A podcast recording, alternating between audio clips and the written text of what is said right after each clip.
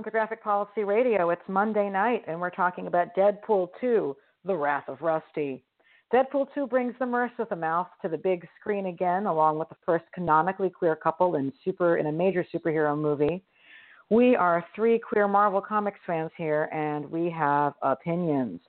Joining me on the show tonight is Sarah Rasher. When Sarah Rasher is not rewatching comic book movies for science, trying to make everyone know they watch know that they need to watch DC's show Legends of Tomorrow or uh, texting their friends at 1 a.m. about the queer implications of Marvel canon, which may or may not have happened to me last night.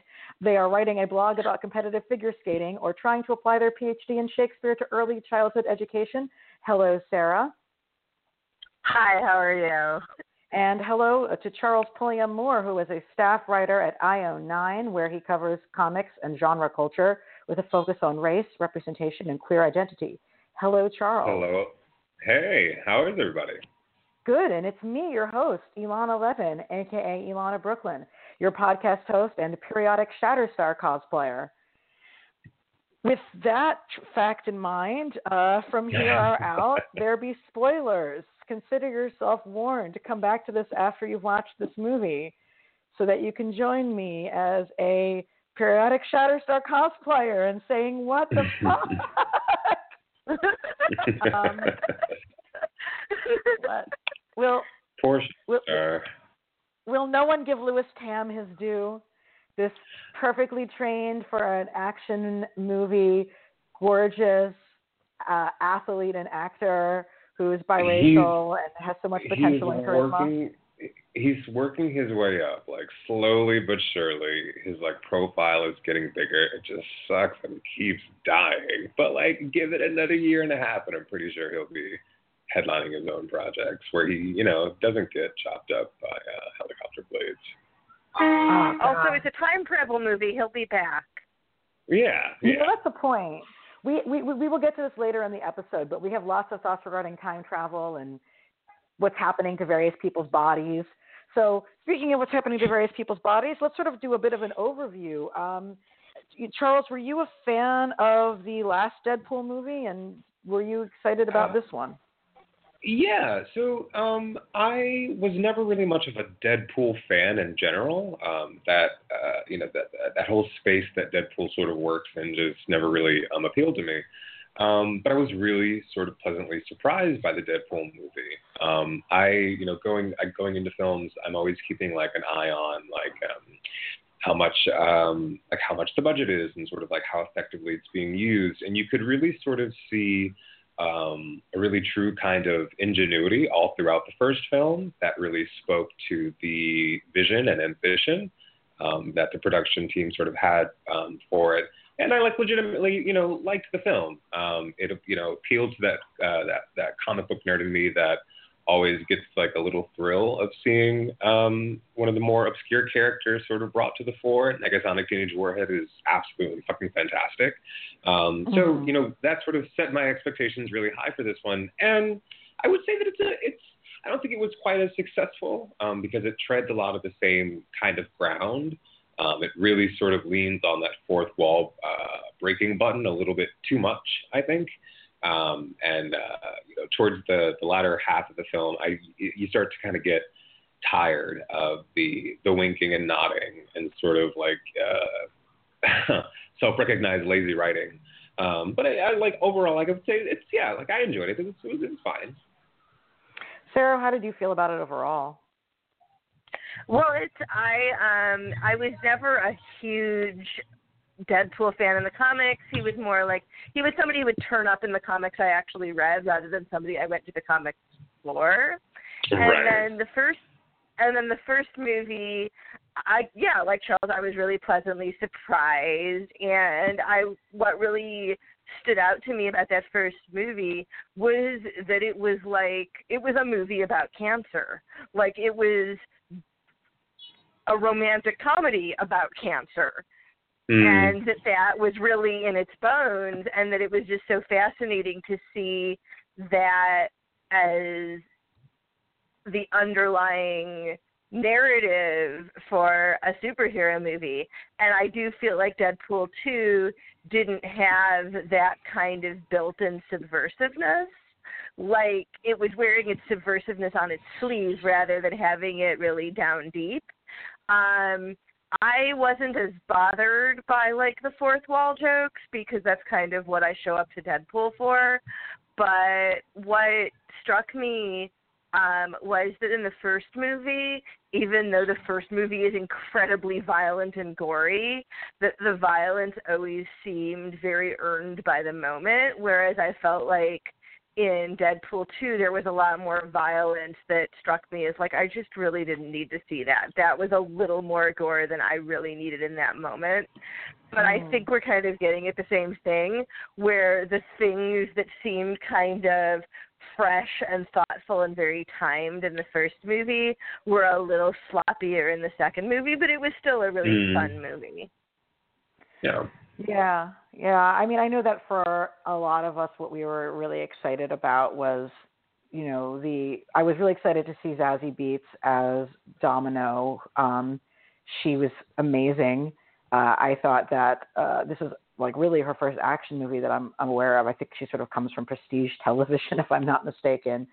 Um, and she's just like gorgeous and hilarious, and I am very glad that they did such a good job of illustrating exactly how her luck powers would work, and in fact did, um, sort of illuminating that as they show.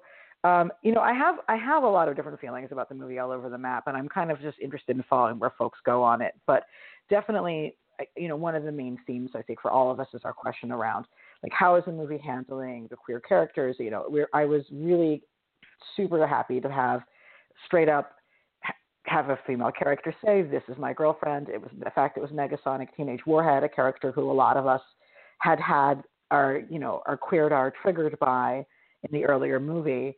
Having it be her rather than just somebody they pulled out of thin air for that purpose is actually appreciated as well.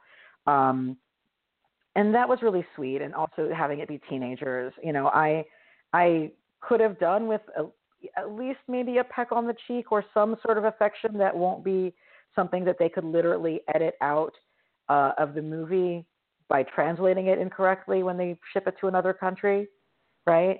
Because there's like all they all they have to do to make this Russia compliant and China compliant is not translate the way she says that it's her girlfriend. There's no, you know what I mean? Like that's all they would need to do uh, to to make that work. And so that's a little bit um, feels that feels thin and, and unfortunate. But um, the characters themselves were really so charming, and it's definitely you know a, move.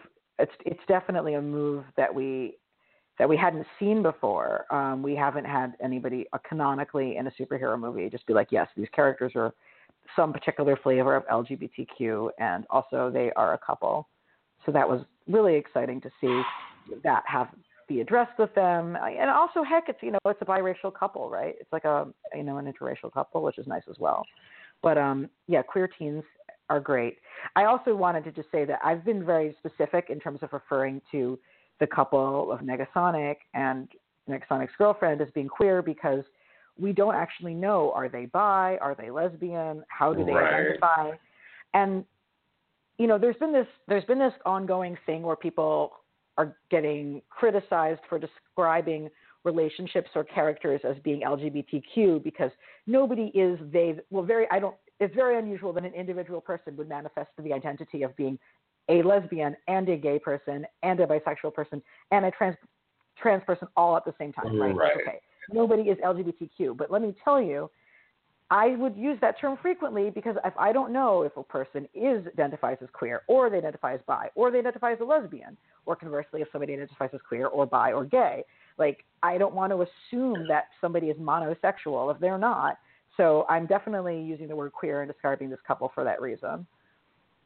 Yeah. So that was a lot and I for feel me. like it's especially important in a movie where, and I have a feeling we're going to talk a lot about the relative effectiveness of this, where there is a response to fan complaints that the first movie did not address Deadpool's canon bisexuality enough.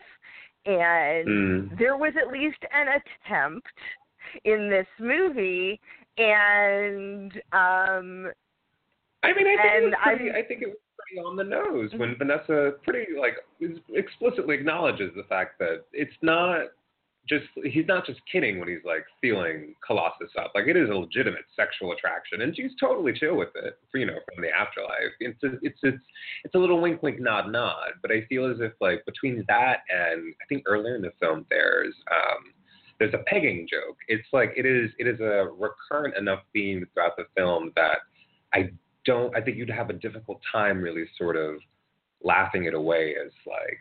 Um, a point like a, a poking fun at queerness as opposed to sort of like an acknowledgement that it is a part of like Wade's sexuality. Yeah, I felt like one of the things that was really successful was actually the way that they avoided making fun of anybody's queerness or same sex hmm, desire. Yeah. That what even that it was funny, but it wasn't being ridiculed. It was funny because it was genuine. It was funny because um you could tell that Wade kind of got off on Dopinder having kind of a crush on him and enjoyed what he was able to accomplish and how he was able to throw cable by kind of flirting with him. And one of the things that really stood out to me was I was thinking that Wade is very specific in who he flirts with and who he's attracted to in a way that really reson- resonates with me as a bisexual person. That it doesn't just mean that you're attracted to everybody.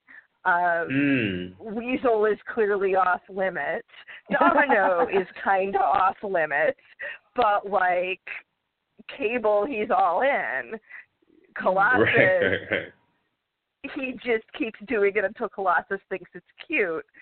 So Yeah. like there's that aspect of it too. I, I mean, I'm I'm glad that folks are feeling positive about that. I I tend to not be super generous in this moment. I I I really feel like they really want to have their cake and eat it too, and that it would still. I, I think it, it's still going to allow a lot of straight dudes to feel very comfortable at just laughing at jokes uh, about things, even if that's not what they're really going for here. Um, I think that's a valid like that's a valid concern, but we're like we're if if the you know if the like subtextual if Deadpool subtextual queerness was the only queerness that was present in the film, um, it would be way more concerning. But just sort of having Negasonic and Yukio sort of cementing that like queerness does exist within this universe now, and Mhm. any queer interpretations that you can read into things should be taken seriously. Like it sort of has this like cascading effect almost that sort of amplifies the presence of like the more subtextual queerness that's embedded throughout the rest of the film. Uh, And because yet, for all of you know that- for yeah. go ahead. I was going to say, and yet, No, I'm do you sorry, go think that Wade, do, and yet, do you think Wade Wilson is going to kiss a man in a non-joking situation in a future Deadpool movie? Um, I mean, uh, like, is is is Vanessa like dead, dead, dead? I mean, uh, Hard to say. It's true. It's I, I, I, I would not I don't think it's entirely out of the realm of possibility that um, I doubt that you know there that, that Fox would put out a film where Deadpool has like a male romantic lead for the bulk of the film, but um, for the sake of I don't know espionage, some sort of uh, madcap hijinks he gets into, I can see it becoming you know something that is incorporated into the film. And, and I, I the older I, this is weird to say, the older I get, the more I sort of become mm, a bit more uh, discerning about like the kinds of queer representation that I think are really sort of um, important um, to see on screen. Um, because you know one of the critiques of the film um, is that Yukio, you know, she is Negasonic's girlfriend, but she doesn't really, she isn't really given a personality outside of being Mhm. generally pleasant and saying hi and bye, right? Yeah. Um, you know, she, you know, she, she looks fabulous, but she is, for all intents and purposes, a rather two-dimensional character. Um, and I think that's that, that's a valid thing to point out. Um, but also at the same time, the movie is just like not about them, right? Mhm. Um, they are. She is two-dimensional and simple, but in a way that sort of makes her because she is a rather like she's a background character. It makes her like an interesting background character, and I think that there is something to be said for just having queer people's existence within these universes be treated as a normality and a given that we shouldn't sort of have to take super duper notice of, if that makes any kind of sense. Um, yeah. the movie did take like the fact that that um, they went uh, right into the question of, oh, is Deadpool going to say something homophobic uh, to, mm. which I, I would never, it would never even have a, regardless of whether or not Deadpool himself is pansexual, it would never occur to me that the character Deadpool would say anything deliberately homophobic um, to a friend. Right. So the fact that the movie yeah. put them in a position of saying, "Don't worry, I'm not about to say something homophobic. I'm excited for you."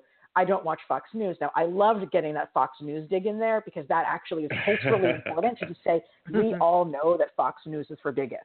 Like that movie just said, right. this is a fact. Fox is for bigots. I give the movie credit for making that point. Um, but uh, but the fact that it was like even put it out there like that that it did put it out there that it was possible that somebody who was a good guy like like like Wade might possibly be you know homophobic in his response to the to a, to a young person when they spoke to me, even though would never would I would never think he would. Even if and the interesting thing is, I think that I think that like in that moment, like Wade becomes a stand-in for the Deadpool fans who perhaps like read like uh, who have like bad reads on the character, right? Who sort of embodies oh. the negative element of his personality. Mm-hmm. Um, that, that, that was one of the really one of the interesting things that I've been sort of like mulling over about the film as a whole. It feels very personal almost. Um, I feel like you can see a lot of Ryan Reynolds working through his own sort of ideas about family and relationships throughout this in a way yeah. that sort of both like heightens the film but also sort of like makes it kind of like uh, it kind of like pulled me out of it sometimes because like I didn't come to see I didn't come to see Deadpool to sort of um, see Ryan Reynolds' deep ruminations about his relationship with Blake Lively. Um, but they, you know, there it is on the screen. Um, mm-hmm. And I hmm. think that that's one of the it's it's it's it's both like for me it's like both a positive and a negative, but it also opens up this possibility for you know, we like for us to really sort of read Deadpool as not just making you know the explicit meta commentary when he's looking at the screen, but really sort of becoming less like a character in the film and more sort of a reflection of the people who like us as an audience, who we are as like Deadpool fans. This, um, I, w- I was I loved it about a writer credit, and you're right. You really do you really do see like Ryan Reynolds in it, and this being his creative baby. In some ways, this might be a little bit more of an auteurist project than many of the other superhero movies that we've had that we've had. In the sense that we That's know, charitable. in the sense that, in the sense that we know, um, in this in the sense that we know in the sense that we know that like the movie exists because he really desired for it to happen. You know what I mean? Mm. And uh, that he was one of the writers now, is one of the producers of it. The character, you know, he has a lot of creative control in it. Um, I'm sure that the fact that there is an LGBTQ character on, you know, characters plural, like right on the page right there, has probably something to do with his own politics and interests. So, um, as much as I'm just generally a cynic uh, towards auteur reads of anything. Like it's more of an auteur film than most of the superhero movies. So. But if you want to give if you want to give him that, then like let's open up like let's talk about some of like the fa- like the really glaring flaws in the film. Um, mm-hmm. Like that opening, yeah. that opening, it's it's you you you can tell that there's an idea there, right? There's a there's some point you're trying to make, but the execution was just like so muddled and like not great. And it kind of because it's the first really sort of big statement that the movie makes. Um, the statement being, uh, well, it depends on sort of your interpretation, but you can read it as a critique of films that fridge women to give the male protagonist a motivation. Um, but then it does become the thing that pushes the movie forward, and it never really mm-hmm. kind of grapples with it in a meaningful yeah. kind of way. Um, yeah. And because that's like the first big frame for the film, you're just sort of like, oh, you, this is what we're doing. I don't know. Yeah. I feel like it's trying to critique fridging and ends up just fridging a character, and yeah. that's really unfortunate. Um, and it only sort of reverses that resonance after a third of the people in the theater where we saw it last night had left the theater. So, Right. um, and it, and the reason I think that it didn't redeem itself out of that critique was because it was trying to like have those moving emotional like other place like vision quest scenes um as like the emotional core of the film where he's talking Yeah. to his dead girlfriend and that's a cliche that's one of the few cliches that it failed to interrogate and it was almost like it didn't realize that it was sinking into cliche there and not fourth walling it the Hmm. way that it Hmm. managed to fourth wall every single other thing in the film.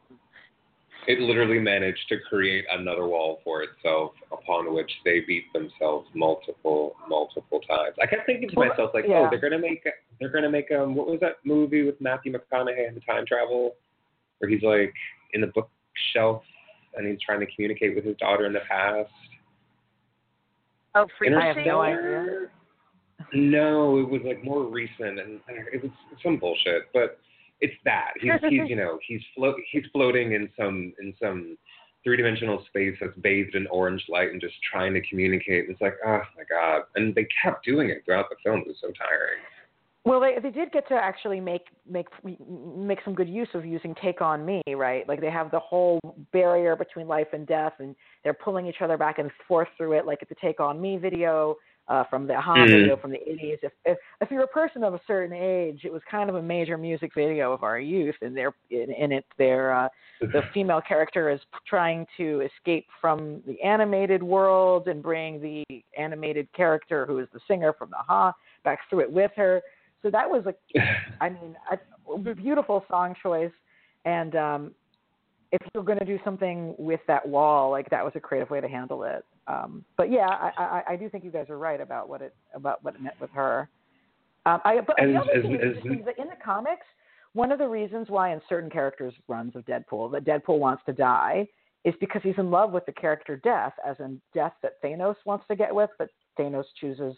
Sorry, but Death chooses Deadpool over Thanos because Deadpool is more fun. Um, right. in this one, we Right. actually have Death. Deadpool wants to die because he's in love with his actual girlfriend, as opposed to with a uh, hooded skeleton with boobs, who was Death. So I thought that was an interesting way of reconciling that bit of canon into this world. Um, although speaking of like canon, like let's talk a bit about let's talk a bit about Cable for a bit. Um, oh his lord. whole, his whole Terminator moment. So, what did you guys think about ju- the performance and also about the use of the character? Do you want to take that, Sarah? Um, I'm trying to think. Um, because it's funny because it feels like something I should have more of a reaction to, and my reaction keeps being like, it was fine. It was clear that the actor was in on the joke and the character wasn't, which is exactly what you wanted from that. Um, and I feel like that was an aspect of the movie where it did set up cliches and then interrogate them, but still make those cliches count for something emotionally. So I feel like in that respect it worked, but it also just I feel like um it showcased even more than Cable in the comics that Cable is the grumpy fuddy duddy straight man pull off of and we already kind of had that in Colossus, and I felt like both the the use of Colossus just in the script and in the film, and the performance of Colossus were both a lot more dynamic and a lot more um useful within the universe. So it ended up being a little there ended up being a little bit of redundancy with Cable and Colossus in terms of their function in the Mm. movie. Um and I could have done with just Colossus, but I thought that Cable was fine. I'm glad that he's now part of this universe. I totally agree. Like I got the feeling that Cable almost felt um, tacked onto this film Um, he was just sort of like uh, the cool action figure that you got in the cereal box. Um, and you're super jazzed that he's there, um, but you know the cereal would have been just fine without. Um, I I feel that more so than anything else, Cable's introduction, um, just because this film stripped away so much of you know his convoluted plot, um, is really just more foreshadowing for X Force, um, which presumably would um, give way to an opportunity to explain, you know, how it is that he came to be living in what appeared to be a post-apocalyptic world. Um, yeah, this is just sort of a, you know, a new character approaches, and he's just sort of standing in the periphery for the bulk of the film, which I think was kind of, I think that ultimately might have been what like really convinced Josh Brolin to sign on to the project, because um, I believe he rolled into this right after Infinity War, which you know is an insane undertaking, and then this really did feel like he was kind of like very comfortable and chill in the role. Like he was very into it and committed, but definitely was coasting on his Josh Brolinness, and I mean that in like mm. the best way possible. Yeah. Um, because like Cable from the comics is so he is so of that era of the 90s that makes me cringe where the performance easily could have been like overwrought and you know um, like a bad um, Schwarzenegger impersonation. Um. But generally, his cable was very chill um, in a way that I found very kind of refreshing. Um, if Colossus, like the, you're right, like Colossus, like King Colossus um, played more or less the same function in the film, but Colossus was decidedly more like. Uh, he was a bit more bumbling throughout the film, whereas Colossus is also like very nurturing, you know. Yeah, yeah, yeah, yeah. He's yeah. the big brother of um, the world. Like he's your big brother and mine. You know, I will say this, I was very glad that in the end they had Cable do the heroic and self sacrificing thing. Um, because that would not be Cable otherwise. I was just like I know having Cable travel back through time and try to like shoot at various people is like no no Bishop is the one who wants to kill a baby not not Cable but um, I, I, I was really glad that uh, that they let him say, actually, I'm, you know, now that my daughter is safe, I'm going to do the noble thing and stay here and try to prevent the world from ending up as fucked up as it, as I know that it does. He just would be a completely different character if he wasn't like that. Um, I also, it's just funny. I was just thinking that, you know, I read all these X Men comics before I saw any Terminator movies, and so like, I just it's ridiculous how much he's just literally Rob Liefeld was like, I'm going to make Terminator, but he won't have feet. Yeah. And that's it's just Terminator with no feet.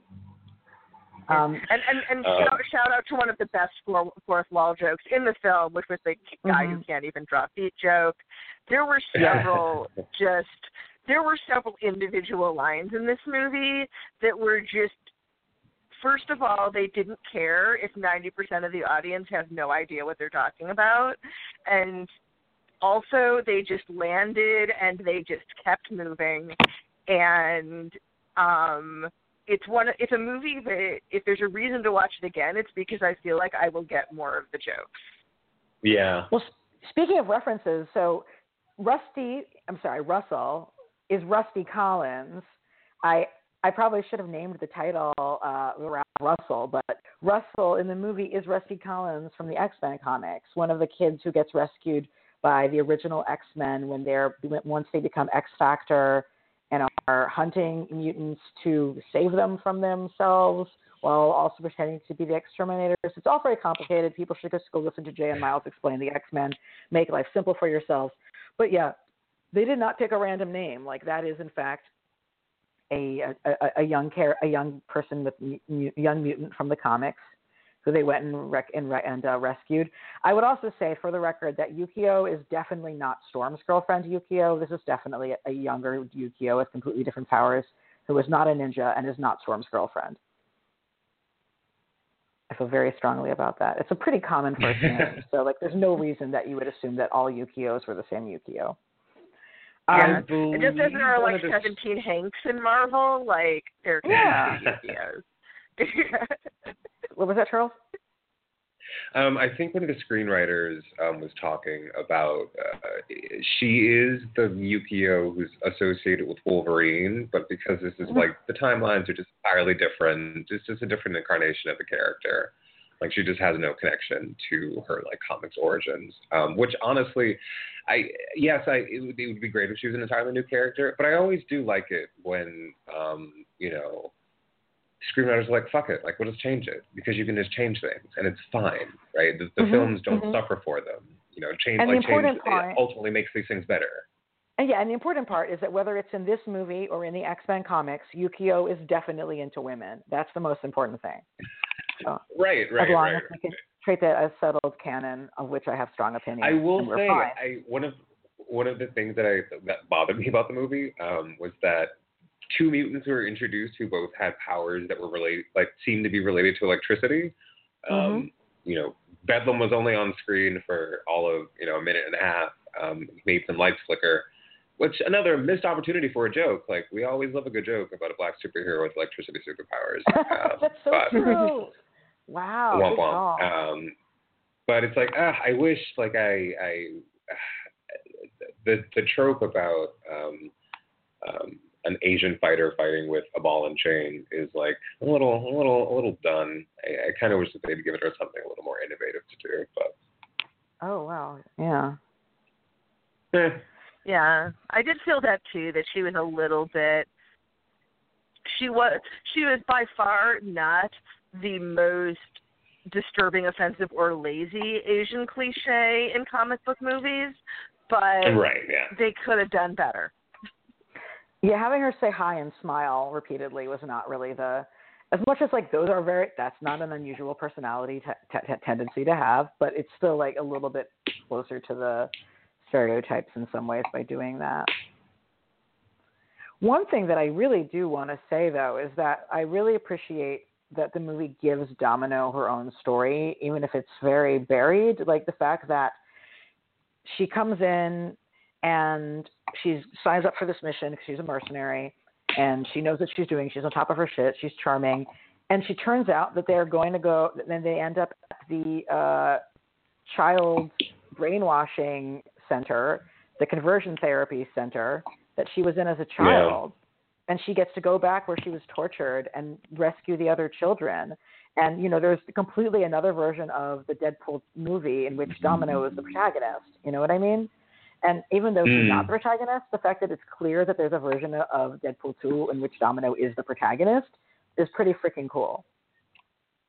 And the thing that I like about it is that her like her journey isn't like couched in trauma and pain the way that it could be, um, because she is just sort of going along with the way that her powers work. She's like, I don't know what the fuck's going on, but like I know I'm doing the right thing. Um, and so it just gives her, it introduces her as a character in a really solid kind of way where you only see like even in her weakest moments you're only seeing the best parts of her um that and that sounds i don't know that sounds a little that sounds a little odd saying but what i mean is that like we're never given a reason to believe that like her strength only like the only source of her strength is like her pain if that you know and that you know that's sort of like one of these recurring problematic themes in these kinds of films in particular um, when you look at characters like the Scarlet Witch um, and Black Widow, the way that they've been portrayed in Marvel's movies. That's totally true. The, you know, the other thing is that I had completely forgotten. I when I first heard about the stunt woman who died on in, in making Deadpool 2, I actually yeah. not I was not planning on seeing the movie for that reason actually because um, mm. the way that uh, there have been just so many people, but especially stunt women whose lives are in danger because movies refuse to put them in adequately protective clothing simply so that I and others have the luxury of ogling their boobs is like really fucked up. Um, we know that stunt women have have more dangerous jobs than stunt men because they're not able to wear as much armor and protection, and we know why that is. Um, mm-hmm. And I but, I, but that was such a long time ago, and the conversation had moved along so much since then, and I completely freaking forgotten until we got into the scene where we had like not even when we first see Domino, but when we first see Domino coming out of the helicopter, and then I was like, oh shit, that stunt woman died. I was supposed to not see yeah. because that's wrong. Um, so I still don't know how the hell I feel about watching the movie under those circumstances. but I do definitely say like because stunt women wear less clothing than stunt men, they are more injured, and that there's a reason Mm. why they wear less clothing, and it's because men are making decisions. And one of the Anyway. fascinating things is of the many female characters in the movie, and it's there's not quite gender parity. It's a Bechdel pass, but not a revolutionary one. Um, that really Domino is the only significant female character who is kind of scantily and provocatively clad. That like whenever we see Vanessa, pretty much she's in like a comfy sweater. Um, And Negasonic Teenage Warhead is certainly fully clothed, and um, Al is not provocatively like so. Domino stands out as like the sexy female character, and there's actually more focus on, and we're going back to the queer stuff a little bit here, but more focus on male bodies than female ones in some ways. But yeah, part of the tragedy is the one character who perpetuated the problem that you're talking about with female um, stunt doubles being more vulnerable because of clothing differences. Domino was the one character where that was really an issue in this film. And I would also say for a superhero movie, like her costume does make sense. It's not one of those implausible, um, you know, like stupid comics get ups where like people are wearing butt floss and it just doesn't make any sense. Like no, like it's it was not an unreasonable costume by by superhero comic standards, but even so. And So, yeah, I don't honestly, it's not even. It looked reasonably comfortable and practical. There Yeah, was totally. just some cleavage, and walking down the street, that is a frequent thing you see. So it didn't seem like an unreasonable choice for her. Yeah. It's, It's just it would have been better if she was wearing a more heavy duty jacket and more heavy duty pants and stuff like that in the mhm. in the moment. I mean, so anyway, moving from that, I mean, I guess I don't know. I mean, do you guys have feelings just generally about how the movie regarded the male body and how it looked at who was attractive or sexy or whatnot? Goodness. Hmm. I don't know. I'm sure. Because I have a thought about whether or not butts. comes to me. This book, this movie has let's, a lot of let's thought hear. about let's the movie has a lot of thought about butts and i i Okay. think that movies in general that have there's in terms of like where are you hiding that pen um juggernaut getting electrocuted in the butt um there's like a particular sort of like heterosexual man paranoia around butts that i do feel actually still is manifest in this movie. Like it is funny to like electric shock like you know juggernaut period in a swimming pool and that was the place that they were able to get but it's still like it's still a butt joke. Um I And I hear think your it's- yeah. critique, and I'm just like just to play devil's advocate. I th- I think that Mhm. you're you're entirely right that there's a very kind of pronounced juvenile, um, like heterosexual male kind of humor that is um, that runs throughout this film. Um, but with you know with those moments that really are sort of pointedly um, acknowledging that like Deadpool is into butt play, I think that there's a way in which you can interpret like those scenes where like Juggernaut is getting electrocuted up his ass as like you're laughing because you're like ha ha ha he's getting electrocuted up his ass, but there's part of you that's like ha ha, but but but but might that be something that like titillates me in a different way on some level? Like I don't necessarily think that that message is being explicitly made in any kind of um way, but there is a subversive like there's a there's a there's enough like there's enough subversive like subspace within this film that I feel as a queer person, I didn't feel like laughed at or wronged by any of like the mhm. um the, the the the jokes that could be read as like being homophobic in any way, shape, or form. Um, because they never really felt mean, um, if Mhm. that makes any sense. They never sort That's of true. felt that's true as if they were um, in bad faith. um, there is an inherent funniness to the fact that how do you stop the juggernaut? Like he's an immovable he's an immovable force. There are you know Mhm. short of him being exposed to like a psychic, you're kind of fucked. Um, Yeah. So running an electric current through his dense body in a pool of water, not only is it kind of funny, but it is rather ingenious. Um, Yeah. And you know, um, one of the reasons that prison sucks is that you got a hot tip up your butt. That's not great, and it's just one of the sad realities of why um, the prison industrial complex is kind of shit. Um, and so, making uh, poking fun at um, butt smuggling um, again, I was just, eh, sure, why not? It's I'm thinking I'm thinking about the other big butt joke, which is actually a little butt joke because it's the one where we see Deadpool, Deadpool while baby he's butt. growing his entire lower half, and we're going to get into my 1 a.m. text in just a minute because it does relate to this part of the movie. Um, Mhm. But that one of the things to note, other than the fact that everybody is pretty scandalized, but also amused and not at all surprised, that Deadpool is sitting around half naked with his like little baby lower half just in full Pooh Bear. Um, but that the other thing to note about that is that Deadpool is and Wade really is incredibly insecure about the way his body looks because it's scarred and you know basically one big cancer. So what he's letting hang out is smooth, healthy skin.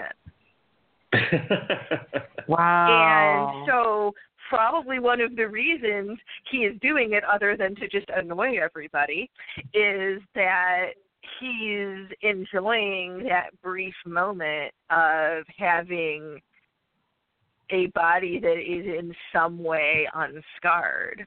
Um and from that perspective and it's I feel like that kind of ties into what Charles was saying that like on the one hand some of the butt jokes are are a little juvenile, which again it's a Deadpool movie, um, but also they're sort of loving and sort of just acknowledging butts are kind of sexy and kind of funny and kind of gross, and that's why they're interesting. Um, what what it also ties into is the way that the movie deals with Russell's fat body, Mhm. um, where there are mentions of his fatness, but whenever it gets close to ridiculing him for being fat, um, there's moments like him saying, Whoever saw a fat superhero, it doesn't exist. And then the moment where I really noticed his body as being filmed to draw attention to it in a way that wasn't laughing at it was when he's first talking to Juggernaut.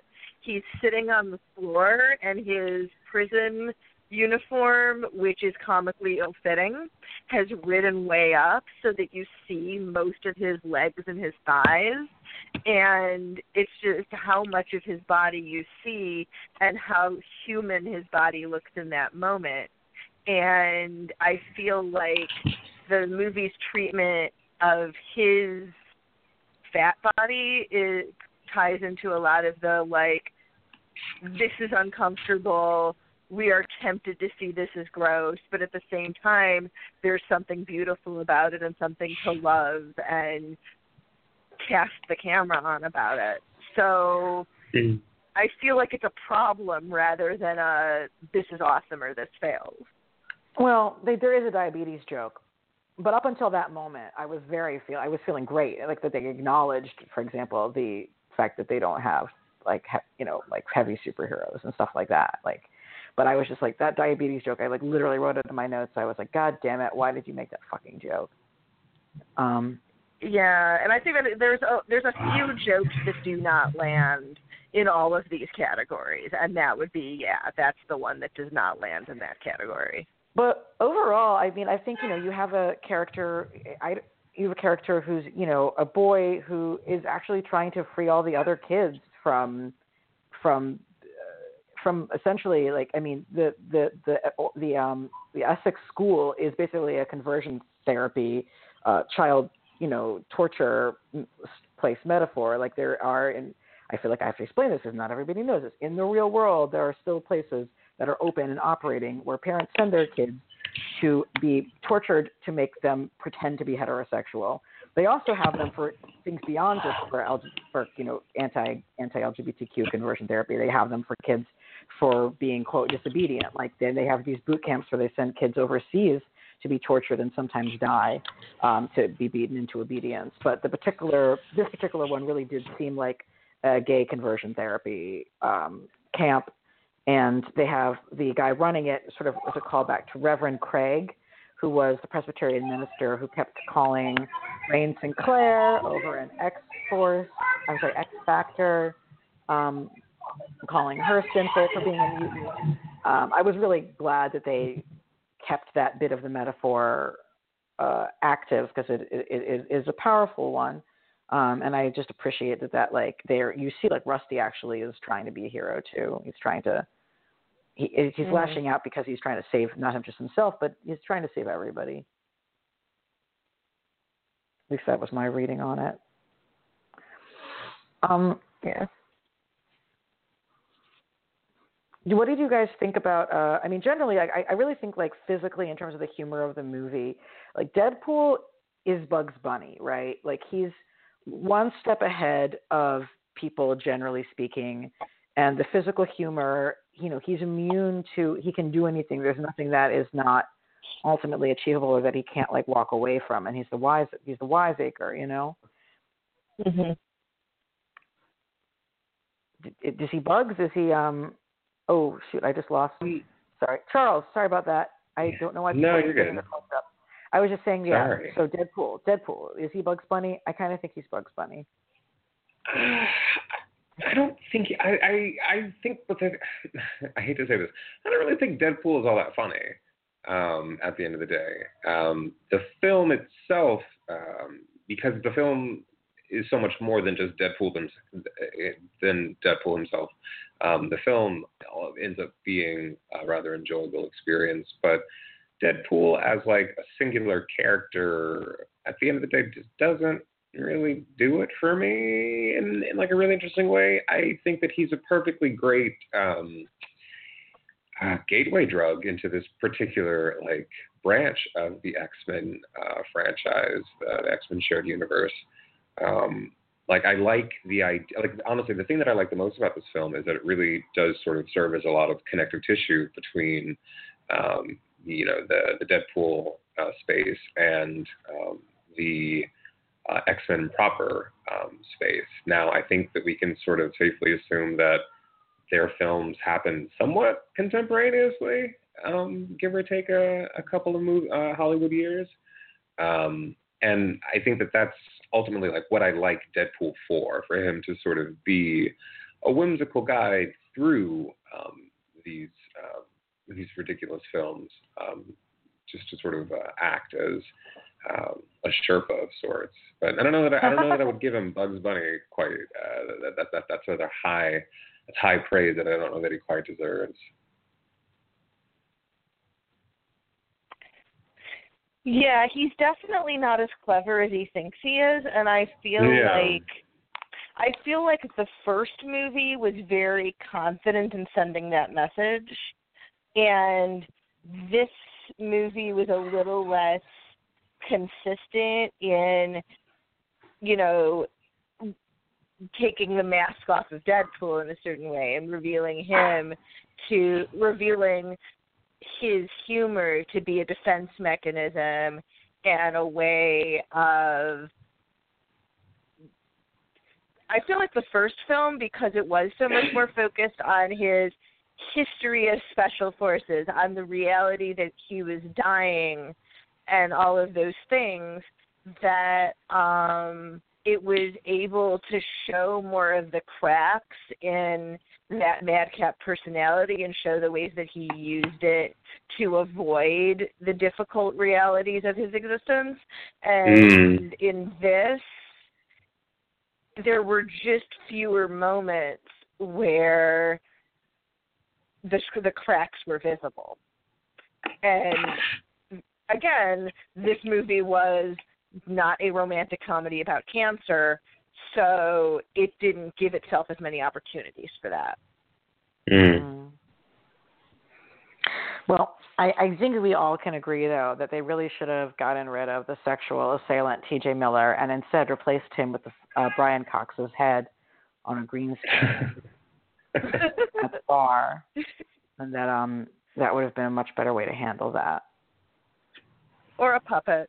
We we discussed the possibility of a puppet mostly because yes, it um, is puppet. I don't know. Where where do you come on this, Charles? Should it be a puppet or should it be Brian Cox on a green screen? I mean, honestly, I um, we had like an inordinate amount of previews before um, the screening that I was at, but the final trailer that played before the feature started was for um, what is it, the Happy Land Murderers or something? It's that Yeah, the Happy heard of Murders, maybe something. Yeah. Yeah, Muppet. the Muppet Murder movie, which looks fucking hilarious. And so with that in mind, I'm all for Team Puppet at this point. I feel like you know TJ Miller was basically was basically a Muppet already. Um, it would not have been hard to get a Muppet um, of his likeness, and it would have made perfect sense. Yeah, exactly. It would Just make it make could've- it make it a recurring joke. Just like, does anyone else see a puppet over there? And everyone's like, no. Um, but you know, he does. Um, would have been fine. Yeah. So we have thoughts, perhaps, about um, the future of uh, the series and what might be coming next. Um, I, I, I don't, I don't, I don't often go into the speculation game because that's generally like I think a fool's errand, but and also not generally how I interact with art. It's not all about guessing what's next, but boy, there are some really funny things that we have in mind. Sarah, would you, Sarah, would you care to share your theory of what might be coming up in the near future? Well, you keep painting it as like a prediction, and I keep painting it as like the fan fiction I am not planning on writing. Um, which is, I noted that okay, Deadpool has been cut clean in half. Deadpool has demonstrated the ability to regenerate most of his body when injured. Um, and so my theory is that the lower half of Deadpool also eventually healed and became a second Deadpool, but that because he had to regrow a brain, it took quite a bit longer for him to be anything, and so he just wakes up lying in an alley a week after all of this is over, after an extended amount of time in his dream space as his brain grows back, having no idea that all of this is over, and also being the only person who is aware of how um, Cable and Deadpool A have changed the timeline. Um, I do not think this is what is actually going to happen, but I kind of hope it is. I think it is though because what would what what would um, the actor want more than to have the opportunity to play himself twice? Also, as Elana pointed out when I texted this to her at one in the morning, um, that means there is one Deadpool for Vanessa and one for Colossus, which we can all Solves all agree is the best case scenario. Exactly. but um, but you know, seriously, from like a meta standpoint of like looking at what the creative team might want to do next, like I really see why they might want there to be two Deadpools running around. It saves casting for one thing. But um, they really can have this. They can deal with. They're already dealing with X Men worthy time stream and timeline jumps in here and having one character with one knowledge of what has happened in the past and not uh, as an opportunity for a different timeline. I, it just seems very X Men I mean, what is more X Men than having two characters who are the same character running around in the same timeline? You can call one of them Dark Deadpool and the other of them and uh, the like like Dark Beast they had or I don't know. There's lots of doubles. It's X Men. Anybody else have any thoughts about what might, might be coming in the future?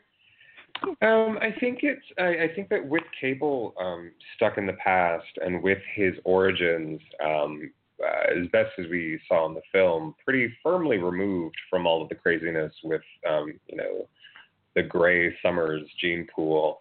Um, I think that the film is is pretty is pretty um, solidly pointing towards um, the Mr. Sinister stuff that the entire X franchise has been uh, sort of oriented towards as of late. Um, mm. You know, the, the the school where the kids, well, the the weird conversion um, therapy place where the kids were being tortured. Um, it's I think it was called Essex House, um, yeah, which was Essex, also well, teased. School, yeah. Yeah, which, and it was also teased at the end of, um, I guess it was Apocalypse, um, or um, I forget when the I forget when the last Essex uh, uh, little name drop um, was um, in a film. And then there are the rumors that Jessica Chastain may be playing a version of the character in um, Dark Phoenix. Um, and I would not be surprised if I would I wouldn't be entirely surprised if Deadpool didn't pop up in Dark Phoenix. It'd be I don't know. I I, I feel as if as of late, well, you know, before the merger um, or before the sale was sort of um, on the, like, in play, um, Fox really was sort of falling into its stride in establishing um, its properties as something close to a shared universe. Um, not necessarily as uh, tightly interwoven as what Marvel um, has done, uh, but something that definitely allows its you know players to play off of one another in a certain capacity. Um, so I don't know. I wouldn't. I, I I feel I feel as if the next time that like when X Force when X Force comes out, I feel as if it is going to cleave a lot more closely to uh, the ethos of the proper X Men films in terms of being more straightforward action with your uh, traditional big bad guy and uh, presumably some kind of awful CGI fight towards the end. I hope not. You might be very right, but I really do prefer this to be its own movie with its own flavor. Yeah. Um, we, we we shouldn't just have it. like there shouldn't be a style of movie for superhero films. There should be a range of options, and this particular approach should be one of them. You know, but you you very well may be right. Well, I do, do folks have any uh, last last feelings, last thoughts they want to share as we come up around the hour? I want to give a quick shout out to just the music coordinator for this film because yeah. whatever we can say about the inconsistency of the humor or the problems with the characterization or plot, every single music cue, and I completely forgot to look up the one um Indian pop song because I've just got to assume that that was as ridiculously on point as everything else. But just the, the the brilliance of the music coordination in this movie, like there should be some kind of Oscar for because I have seen so many movies, Guardians 2, fail at this so badly that to see it done well was really a pleasure. Well, I appreciate that the exit rap song was definitely done with um but with, by uh wow, I'm forgetting his name. By um Ryan Reynolds. Like that was definitely him doing the the theme song rap at the end too. Yeah, I mean, you know, Thunderstruck was well deployed, but sort of in reference to other deployments of Thunderstruck. Um, My God, that um, that choral song um, for the Juggernaut is just fantastic. Um, yeah. I, we, we never thought there would ever be a meme to sort of knock on the Juggernaut um, from its pedestal, but as soon as that audio gets onto the internet, I guarantee you it is going to become widely used. Prepare yourselves. Yeah, yeah, totally, totally. Well, any anything else from you, Charles? Um, no. I weirdly enough, I walked away from this film very like very satisfied, but with very few feelings. Um, in a way that I'm still sort of like kind of trying to wrap my mind around. Um, it was very like enjoyable, but like the moment I walked out of the theater, it was like, all right, cool. Like that's um, it's already begun to evaporate from my consciousness, and mm-hmm. I honestly kind of find it refreshing um, because mm-hmm. so often, even these even the, even these films that um, that rightfully sh- uh, that uh, rightfully take themselves uh, seriously. There's a way in which they sort of stick with you in a way that I feel is kind of exhausting. Like they almost occupy too much space in your mind for what is supposed to be entertainment. Um, um, and it, this is just like very, it was very nice to sort of enjoy myself for under two hours and then sort of be on, like be about my business afterwards. Sounds good. Sounds good. Well, thank you both for joining us. Um, let's find out where can our listeners find your work, Charles, on the internet. Um, yeah, so I'm a staff writer at IO9. That's io9.com. Um, you can find me uh, there every day um, of the week, almost. Um, working on a piece now about um, queerness in Deadpool and how, um, as simple as it is, um, it was pretty great. Um, and uh, just generally, uh, if you want to keep in touch, you can find me on Twitter at Charles Pulliam. That's at Charles, and Pulliam is P U L L I A M. Excellent. And Sarah, where are you around these parts of the internet? Well, if you are interested in reading about the sport of figure skating with not infrequent geeky references, um, my blog is at thefinersports.com, C-H-E-F-I-N-E-R sports.com. And I am on Twitter intermittently at um, which is P A S underscore D E C H A T. Uh, and I don't think I have anything else to plug right now. Okay. Well, we are probably not going to be recording on Monday, being Memorial Day, but we will probably be taping next week at some point. Um, upcoming uh, up, up, upcoming episodes might include such things as well. Actually, we're definitely going to be doing an episode at the end of the season of Legion, so stay tuned for that. I'm really looking forward to covering the end of Legion with everyone. Um, probably do something on Han, and there's definitely a number of comics creators we have coming up joining us soon. Uh, if you have missed listening to, um, if you have missed listening to the beginning of this episode, don't worry. You will be able to get it on the internet very soon. We're on iTunes, SoundCloud, Stitcher. We're at graphicpolicy.com, um, and you can find us Graphic Policy on iTunes. And I myself, Elana Levin, I'm always on Twitter, much to the chagrin of any repetitive motion problems that come from being on your phone too much. I'm on that site as E L A N A underscore Brooklyn and graphic policy. I actually did just write a review of if you liked Domino, there's more Domino to be had. There's a really neat comic that Gail Simone is writing starring Domino. It's her first solo series. I did a review of the first first two issues, uh, spoiler free. And you can go check those out on graphicpolicy.com, my review of Domino, and then pick up the comic book. It's pretty cool. Um, so, as we say on this show, have a great week and keep it geeky.